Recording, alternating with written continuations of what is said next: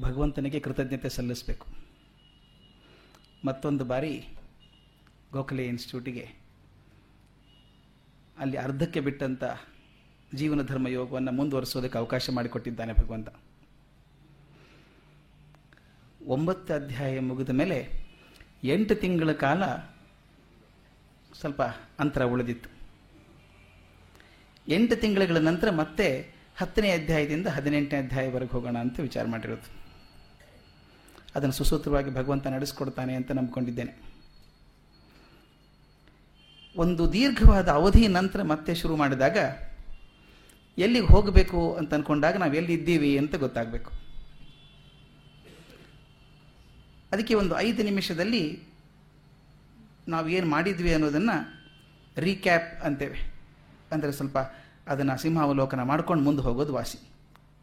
ಅದಕ್ಕಿಂತ ಮೊದಲು ಒಂದು ಮಾತು ಹಿರಿಯರಾದಂಥ ರಾಮಸ್ವಾಮಿಯವರು ತುಂಬ ಒಳ್ಳೆಯ ಮಾತುಗಳನ್ನು ಹೇಳಿದ್ದಾರೆ. ಭಗವಂತ ತುಂಬ ಕೃಪೆ ಇಟ್ಟು ನನ್ನನ್ನು ಕುಳ್ಳನನ್ನಾಗಿ ಮಾಡಿದ್ದಾನೆ. ಯಾಕೆ ಗೊತ್ತಾ? ಎತ್ತರ ಆದಷ್ಟು ಕಷ್ಟ. ಎಲ್ಲೋ ತಲೆ ಬಡಿತದೆ. ಅದು ಭಯ ನನಗಿಲ್ಲ. ಎಲ್ಲಾದರೂ ತಲೆಗೆ ಬಡದಿತ್ತು ಅಂತ ಭಯ ಇಲ್ಲ. ಆದರೆ ಅಹಂಕಾರ ತಲೆ ಎತ್ತಬಾರದು ಅಂತ ಅನ್ನೋದಾದರೆ ಅಂಥವ್ರು ನೋಡ್ತಾ ಇರಬೇಕು ಯಾವಾಗಲೂ ಯಾವಾಗಲೂ. ಡಿ ವಿ ಜಿ ಜೊತೆಗೆ ಬದುಕಿದಂಥವ್ರು. ಅವರು ಸಾಕಷ್ಟು ಪುಸ್ತಕಗಳಿಗೆ ಇವರೇ ಕುಮಾರವ್ಯಾಸ. ಲಿಪಿಗಾರ ಕುಮಾರವ್ಯಾಸ ಇದ್ದ ಹಾಗೆ ಅವರೇ ಮಾಡಿದಂಥ ಕೆಲಸ. ನಾನು ಹೇಳ್ತಿರ್ತೇನೆ it is so easy to be a Christian it is so easy to be a Mohammedan it is so easy to be a follower of Krishna but is impossible to live with Jesus Christ impossible to live with Mohammed impossible to live with Krishna the demand every fibre of your being ಕೃಷ್ಣನ ಜೊತೆಗೆ ಬದುಕೋದಿದೆಯಲ್ಲ, ಸುಲಭ ಅಲ್ಲ ಅದು. ಹಾಗೆ D V G ಜೊತೆಗೆ ಅಷ್ಟು ವರ್ಷ ಬದುಕಿ ಅವರಿಂದ ಸರ್ಟಿಫಿಕೇಟ್ ತೊಗೊಂಡಿದ್ದಾರೆ ಅಂದಮೇಲೆ ಅವ್ರು ಮಾತಾಡಿದ್ದು, ನನಗೆ ಆಶೀರ್ವಾದ ಅಂತ ತಗೊಂಡಿದ್ದೇನೆ.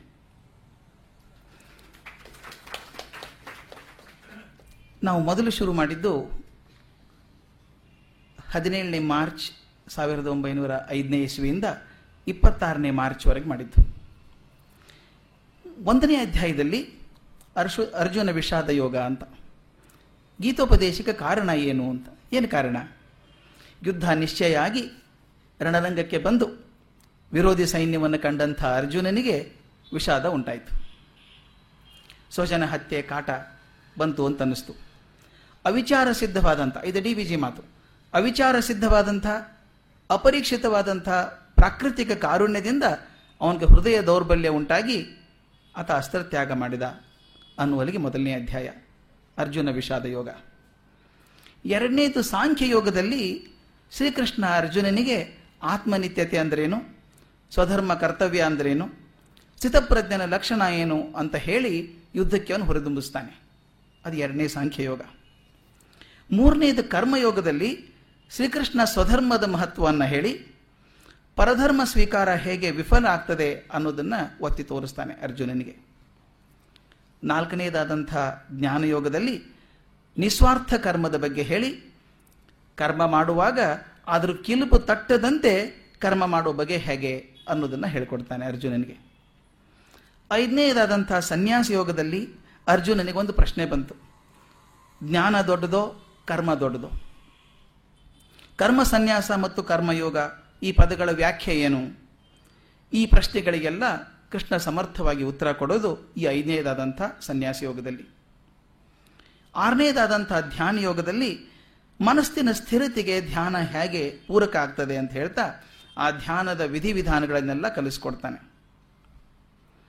ಏಳನೇದಾದಂಥ ಜ್ಞಾನ ವಿಜ್ಞಾನ ಯೋಗದಲ್ಲಿ ತತ್ ಸ್ವರೂಪದ ಪರಿಚಯ ಮಾಡ್ತಾ ತನ್ನ ಪರ ಮತ್ತು ಅಪರ ಪ್ರಕೃತಿಗಳ ಬಗ್ಗೆ, ಅವುಗಳ ಸಂಬಂಧದ ಬಗ್ಗೆ ಈ ಮಾಯೆ ಅಂದ್ರೇನು? ಮಾಯೆ ಚಮತ್ಕೃತಿ ಹೇಗಿರ್ತದೆ? ಮತ್ತು ಅದರಿಂದ ಪಾರಾಗುವಂಥ ವಿಧಾನಗಳನ್ನು ಶ್ರೀಕೃಷ್ಣ ಅರ್ಜುನನಿಗೆ ತಿಳಿಸ್ಕೊಡ್ತಾನೆ. ಎಂಟನೇನಾದಂಥ ಅಕ್ಷರ ಬ್ರಹ್ಮಯೋಗದಲ್ಲಿ ಮುಖ್ಯವಾಗಿ ಚರ್ಚಿತವಾದಂಥ ವಿಷಯ ಅಂದರೆ ಓಂಕಾರ. ಇದರ ಅರ್ಥ ಏನು? ಧ್ಯಾನದಲ್ಲಿ ಭಾವನೆ ಮಹತ್ವ ಹೇಗೆ? ಇದು ತುಂಬ ಚರ್ಚೆ ಮಾಡಿದ್ವಿ ಇವತ್ತು ನಾವು. ಧ್ಯಾನ ಮುಖ್ಯ ಅಲ್ಲ. ಧ್ಯಾನದ ಹಿಂದಿರುವಂಥ ಭಾವನೆ ಮುಖ್ಯ. ಭಾವನೆ ಹೇಗೆ ಮುಖ್ಯ ಆಗ್ತದೆ ಅಂತ ಹೇಳ್ತಾ ದೇವಯಾನ ಅಂದ್ರೇನು, ಪಿತೃಯಾನ ಅಂದ್ರೇನು, ಈ ಎರಡು ಮೋಕ್ಷದ ಮಾರ್ಗಗಳು ಹೇಗೆ? ಮತ್ತು ಮುಖ್ಯವಾಗಿ ದಕ್ಷಿಣಾಯಣ ಮತ್ತು ಉತ್ತರಾಯಣದ ಬಗ್ಗೆ ಬರುವಂತಹ ಚರ್ಚೆಯನ್ನು ಅಲ್ಲಿ ಎಂಟನೇ ಅಧ್ಯಾಯದಲ್ಲಿ ನೋಡಿದ್ವಿ.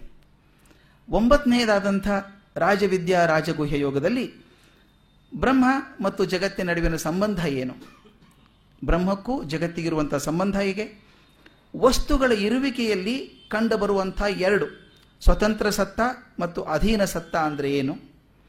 ಮತ್ತು ಮುಖ್ಯವಾಗಿ ಮೂಲ ದ್ರವ್ಯ ಬಹುಶಃ ಹಾಗೆ ಕೇಳ್ತಾ ಇದ್ರಿ ಅನಿಸ್ತದೆ ಉಪಾದಾನ ಕಾರಣ ಮತ್ತು ನಿಮಿತ್ತ ಕಾರಣ ಈ ಎರಡನ್ನು ನೋಡ್ತಾ ಹೇಗೆ ಮೂಲ ದ್ರವ್ಯ ಮತ್ತು ಚೈತನ್ಯಗಳ ಸಮಾಗಮದಿಂದ ಸೃಷ್ಟಿಕ್ರಿಯೆ ನಡೀತದೆ ಅನ್ನೋ ಬಗೆಯನ್ನು ಶ್ರೀಕೃಷ್ಣ ಅರ್ಜುನ ತಿಳಿಸ್ಕೊಡ್ತಾನೆ.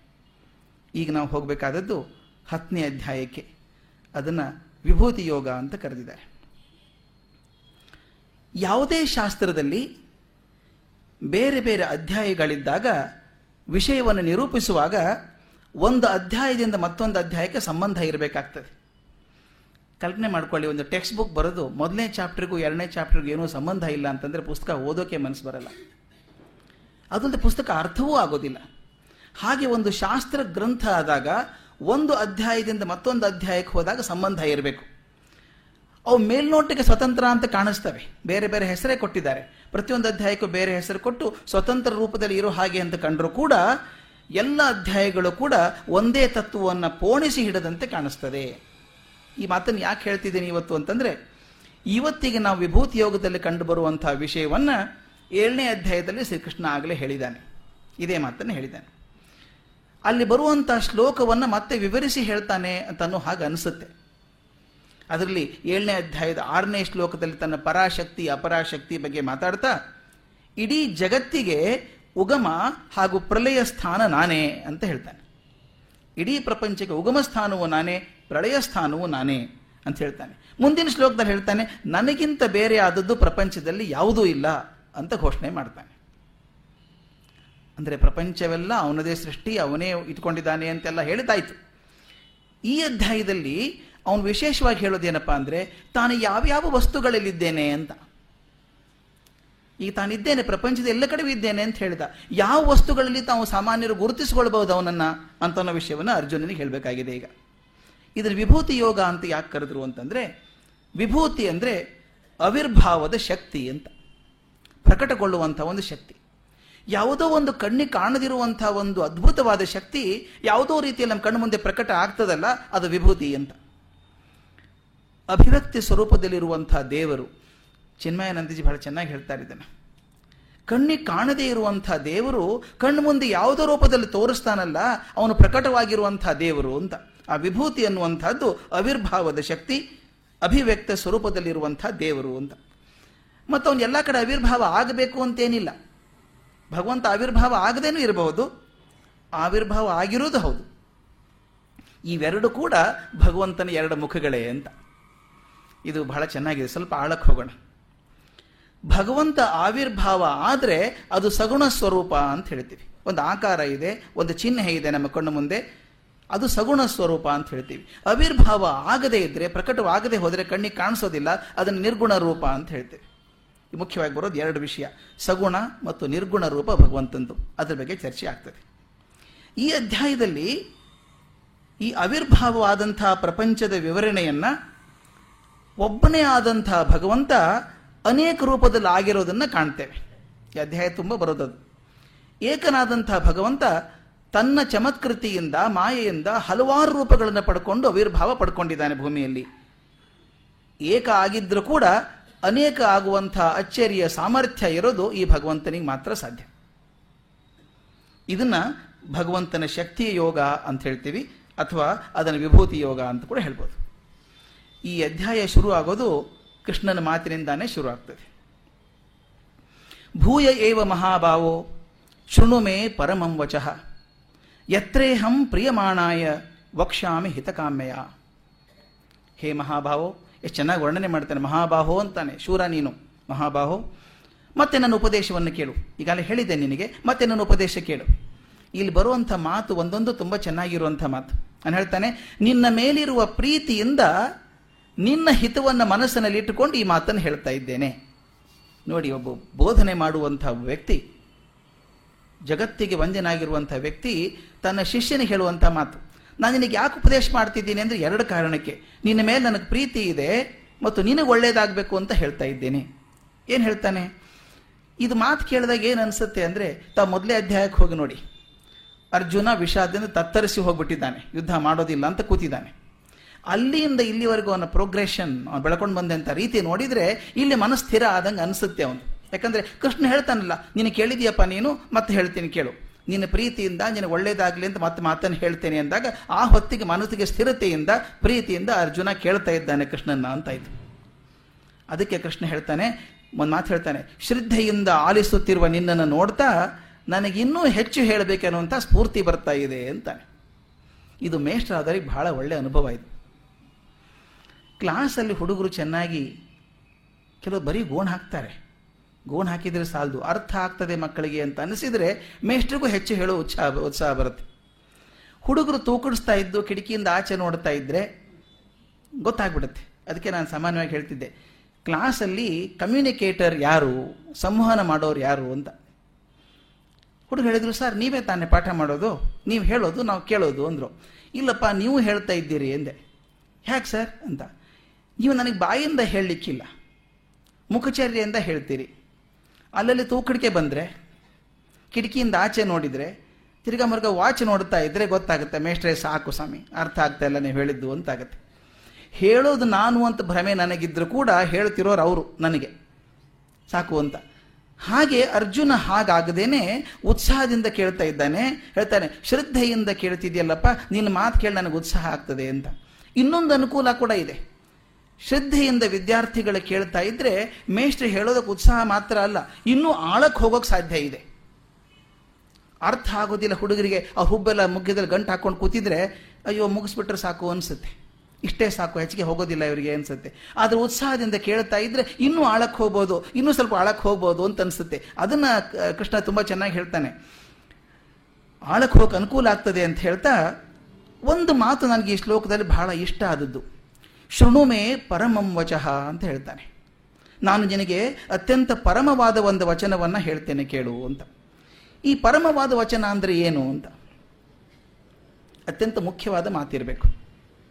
ಪರಮವಾದ ವಚನ ಅಂದರೆ ಮುಖ್ಯವಾದ ಮಾತು. ಬಹಳ ಗೂಢಾರ್ಥ ಇರುವಂಥ ಮಾತಿರಬೇಕು. ನಮ್ಮಲ್ಲಿ ಮಾತುಗಳಲ್ಲಿ ನೂರಾರು ಥರದ ಮಾತಿದೆ. ಒಂದು ಮಾತು ಅರ್ಥವಿಲ್ಲದ ಮಾತು. ನಾವು ಹೇಳ್ತಿರ್ತೀವಿ ಒಂದು ಖಾಲಿ ಡಬ್ಬಾದಲ್ಲಿ ಕಲ್ಲು ಹಾಕಿ ಅಲುಗಾಡಿಸಿದರೆ ಹೇಗೆ ಸಪ್ಪಳ ಆಗುತ್ತೋ ಆ ಕೆಲವರು ಮಾತಾಡ್ತಾ ಇರ್ತಾರೆ. ಏನಪ್ಪ ಒಂದು ತಾಸು ತಲೆ ತಿಂದ? ಏನು ಅರ್ಥ ಆಗಲಿಲ್ಲ ರೀ ಹೇಳಿದ್ದವನು. ಅರ್ಥವಿಲ್ಲದ ಮಾತು ತುಂಬ ಜಾಸ್ತಿ. ಬರೀ ಶಬ್ದ. ಡಂಬರ, ಆಡಂಬರ ಆಗಿಬಿಡುತ್ತೆ. ಇನ್ನು ಕೆಲವರು ಮಾತಾಡಿದ ಮನಸ್ಸಿಗೆ ಹಿತ ಆಗ್ತದೆ, ಬುದ್ಧಿಗೆ ಹೋಗ್ತದೋ ಇಲ್ಲೋ ಗೊತ್ತಿಲ್ಲ. ಇನ್ನು ಕೆಲವರು ಹೇಳಿದ್ದು ಬುದ್ಧಿ ಹಿಡಿಸುತ್ತೆ. ತುಂಬ ಸಂತೋಷ ಅನಿಸುತ್ತೆ.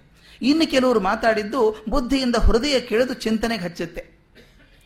ಇನ್ನು ಕೆಲವರು ಹೇಳ್ತಿರ್ಬೇಕಾದ್ರೆ ಬಾಕಿದು ಏನೂ ಕೇಳಬಾರ್ದು ಅಂತ ಅನಿಸುತ್ತೆ. ಹಾಗೆ ಮಾತುಗಳಲ್ಲಿ ನೂರಾರು ಥರ.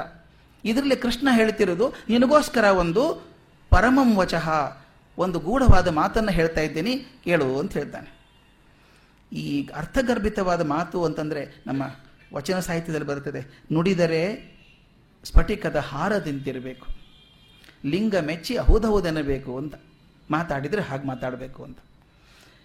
ಅಲ್ಲಮ್ಮ ಪ್ರಭುನ ವಚನ ಈ ಮಾತಿಗೆ ನೆನಪು ಬರ್ತದೆ ನನಗೆ. ಅಲ್ಲಮ್ಮ ಪ್ರಭುನ ವಚನ ಬಹಳ ಅದ್ಭುತವಾದಂಥದ್ದು.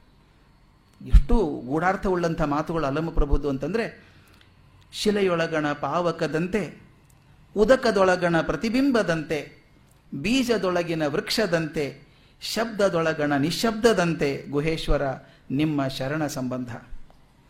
ಈ ಮಾತನ್ನು ನಾನು ತುಂಬ ಮೆಚ್ಚಿಯಾದಂಥ ಹೃದಯಕ್ಕೆ ಮುಟ್ಟಿದಂಥ ಮಾತು. ಶಿಲೆಯೊಳಗಣ ಪಾವಕದಂತೆ ಪಾವಕ ಅಂದರೆ ಬೆಂಕಿ. ಕಲ್ಲೊಳಗೆ ಬೆಂಕಿ ಇದೆ. ಕಲ್ಲಿಗೆ ಹಾಗೆ ನೋಡಿದರೆ ಆಗೋದಿಲ್ಲ. ಒಂದು ಒಂದು ಕಲ್ಲು ತಿಕ್ಕಿದಾಗ ಜೋರ ಗುಜ್ಜಿದಾಗ ಆ ಬೆಂಕಿ ಬರುತ್ತೆ. ಅಲ್ಲಿ ಒಳಗೆಲ್ಲೋ ಅವಿತುಕೊಂಡಿರುವಂತಹ ಶಕ್ತಿ ಇದೆಯಲ್ಲ, ಬೆಂಕಿ ಶಕ್ತಿ ಒಳಗಡೆ ಕೂತಿದೆಯಲ್ಲ, ಉಜ್ಜಿದಾಗ ಮಾತ್ರ ಬರುವಂಥದ್ದು. ಮುಂದೆ ಉದಕದೊಣಗಣ ಪ್ರತಿಬಿಂಬದಂತೆ. ನೀರೊಳಗೆ ನಮ್ಮ ಬೆಳೆದಿಂಗ ಪ್ರತಿಬಿಂಬ ಕಾಣಿಸುತ್ತೆ. ಆ ಪ್ರತಿಬಿಂಬ ನೀರಲ್ಲಿಲ್ಲ ಅದು. ನೀರು ಮುಂದೆ ನಾನು ನಿಂತಾಗ ಮಾತ್ರ ನನ್ನ ಪ್ರತಿಬಿಂಬ ಕಾಣಿಸುತ್ತೆ. ನಾನು ಮರೆಯಾದರೆ ಅದು ಮರೆಯಾಗಿ ಹೋಗ್ತದೆ. ಅಂದರೆ ಅದಕ್ಕೆ ಅದರದೇ ಆದಂಥ ಒಂದು ಶಕ್ತಿ ಇಲ್ಲ, ಸ್ಥಿರತೆ ಇಲ್ಲ.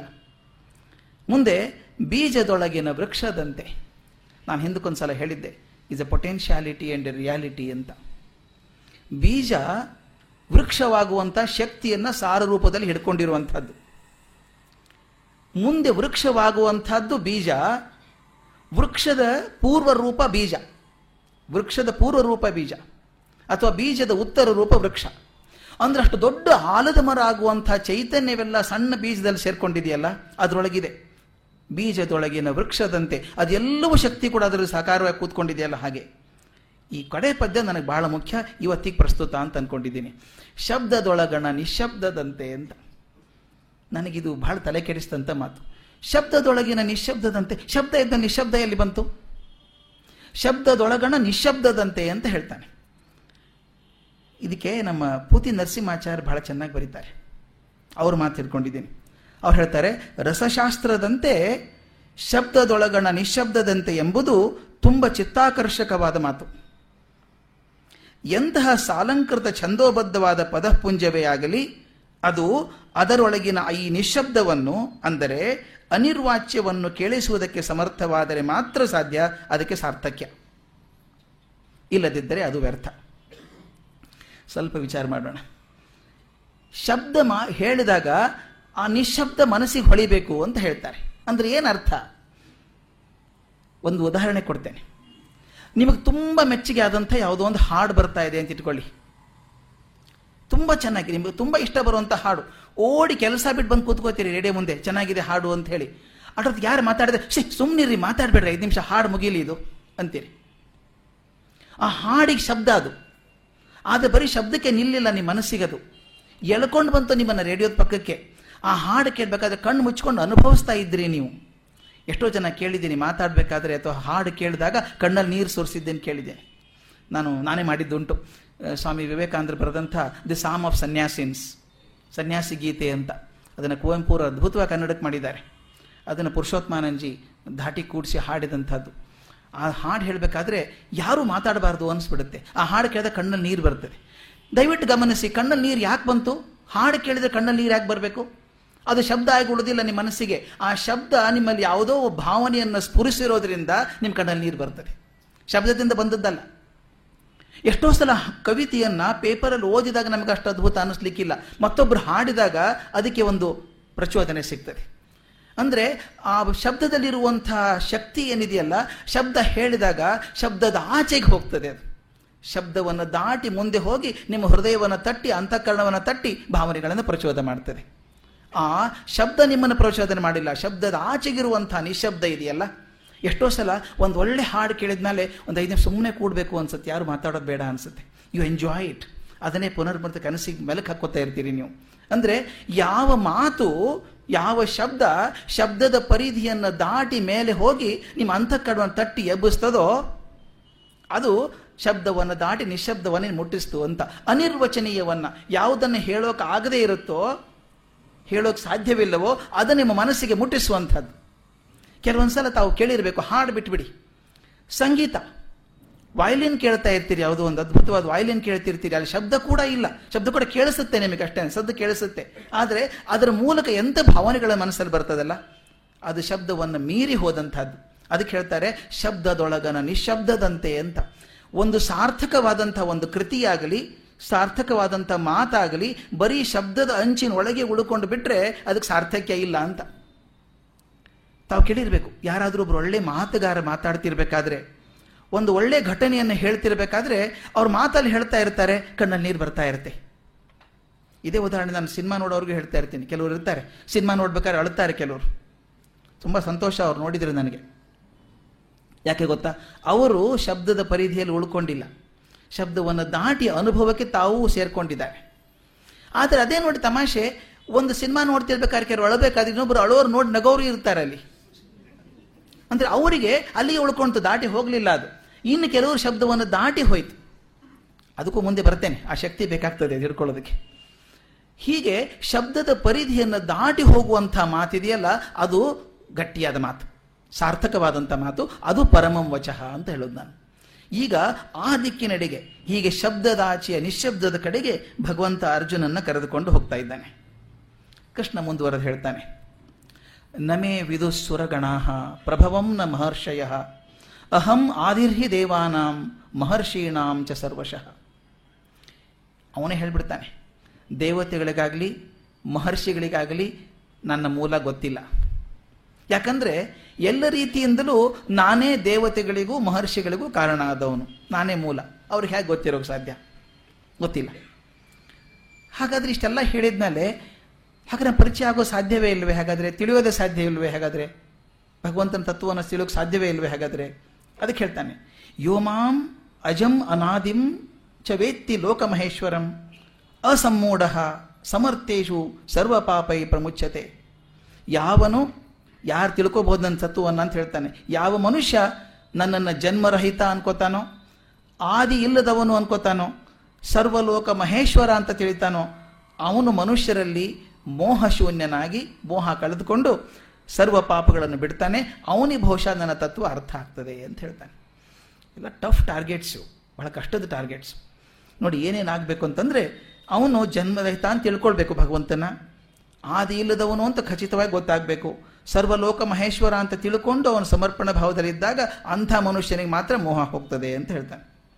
ಈ ಪರಮಾತ್ಮ ತತ್ವ ಅನ್ನುವಂಥದ್ದು ಓದಿ ತಿಳಿಯೋದಂಥದ್ದಲ್ಲ. ಅನುಭವಜನ್ಯವಾದಂಥದ್ದು, ಅನುಭವಕ್ಕೆ ಬರಬೇಕು. ಅನುಭವಕ್ಕೆ ಬರೋದು ಹೊರತು ಎಷ್ಟೇ ಪುಸ್ತಕ ಓದಿದರೂ ಅದು ಈಜೋದು ಕಲ್ತದ್ದು ಹೇಗೆ ಅಂತ ಪುಸ್ತಕ ಓದಿದ ಹಾಗೆ ಆಗತ್ತೆ ವಿನಃ ಅದು ನಮ್ಮ ಅನುಭವಕ್ಕೆ ಬರೋದಿಲ್ಲ. ನೀರಲ್ಲಿ ಜಿಗಿದಾಗ್ಲೇ ಗೊತ್ತಾಗೋದು.